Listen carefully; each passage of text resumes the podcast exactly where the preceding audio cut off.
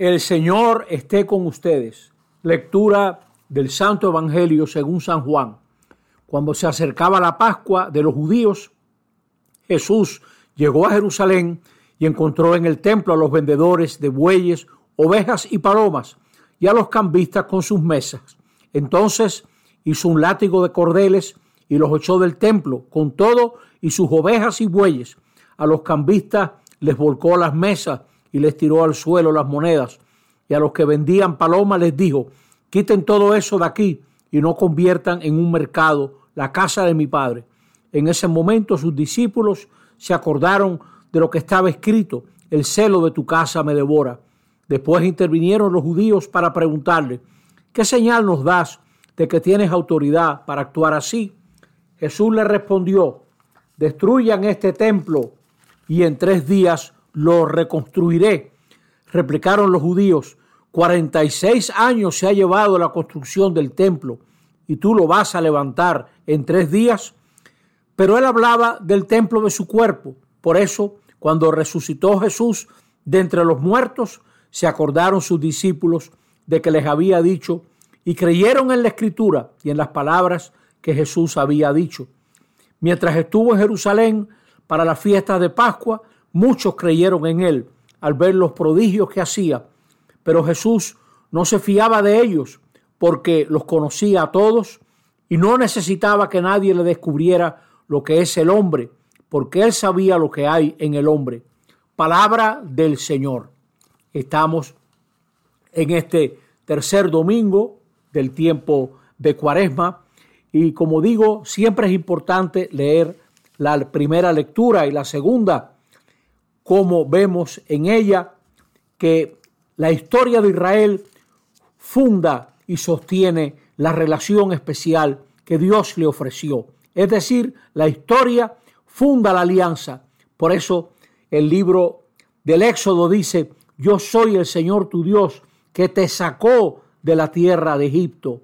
No tendrás otros dioses. Yahvé le hace reflexionar a Israel lo que ha sido Dios para ellos y cómo de manera única los ha amado y por eso ellos deben amarlo de manera única. Cada domingo nos reunimos en comunidad para dar culto al Señor, porque el culto hace presente todo lo que el Señor ha sido para nosotros y nos invita a una relación sincera con Él. El culto nos envía a la vida para nosotros también prolongar hacia los demás la bondad que Dios ha tenido para nosotros.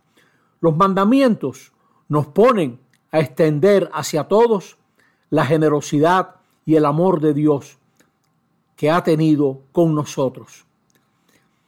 Siempre hay la tentación de querer comprar a Dios, de querer negociar a Dios, pero eso es trampa, idolatría, poner a Dios al servicio de nuestros intereses en lugar de buscar lo que Dios desea.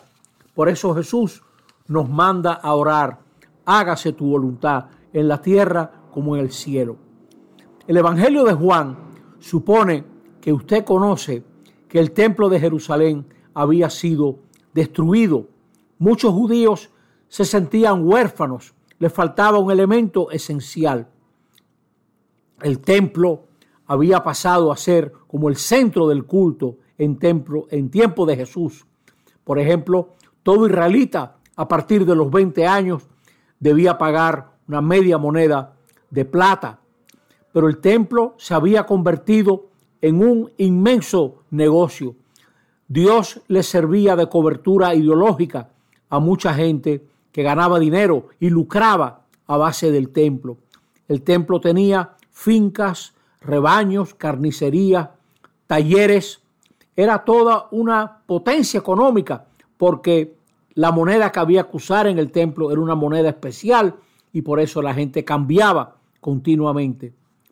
Todos los nacionalismos de Israel se afincaron en el templo y el templo se había vuelto una excusa para no ver la alianza, ese amor de Dios hacia nosotros que nos llama a amar a los demás. Este domingo vemos a Jesús rechazando todo culto que esté motivado por intereses comerciales. Ese culto está podrido. Dios no es jamás un objeto de consumo o por realce de mi apellido, etc.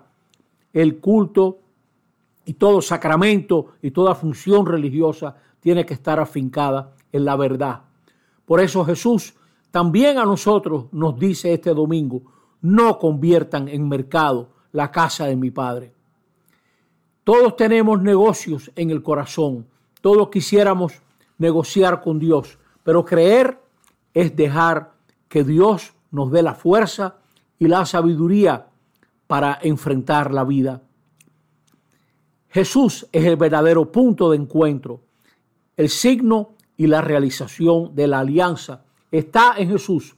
Nos estamos preparando para celebrar la muerte y la resurrección de Jesús, su Pascua, en la que nosotros conocemos hasta dónde llega la solidaridad de Dios con nosotros, hasta dónde llega la maldad humana que mató a Jesús y también hasta dónde llega la lealtad de Dios que resucitó a Jesús de entre los muertos.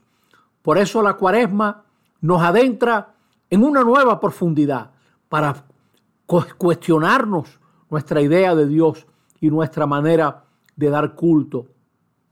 Todos los que comulgamos nos encontramos con Jesús al comulgar su cuerpo y su sangre.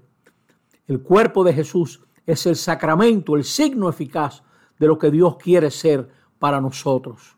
Por eso es tan importante comulgar, recibir la comunión, porque ahí está el punto de encuentro, una cena fraternal donde todos somos hermanos y hermanas, encontrándonos con Dios, y ahí se realiza su voluntad de fraternidad. Y ahí nosotros respondemos a Dios que nos amó para liberarnos, prometiéndole que nosotros también nos vamos a relacionar con la verdad, creando también libertad y espacios de crecimiento para las demás personas. Ese es el culto que agrada a Dios.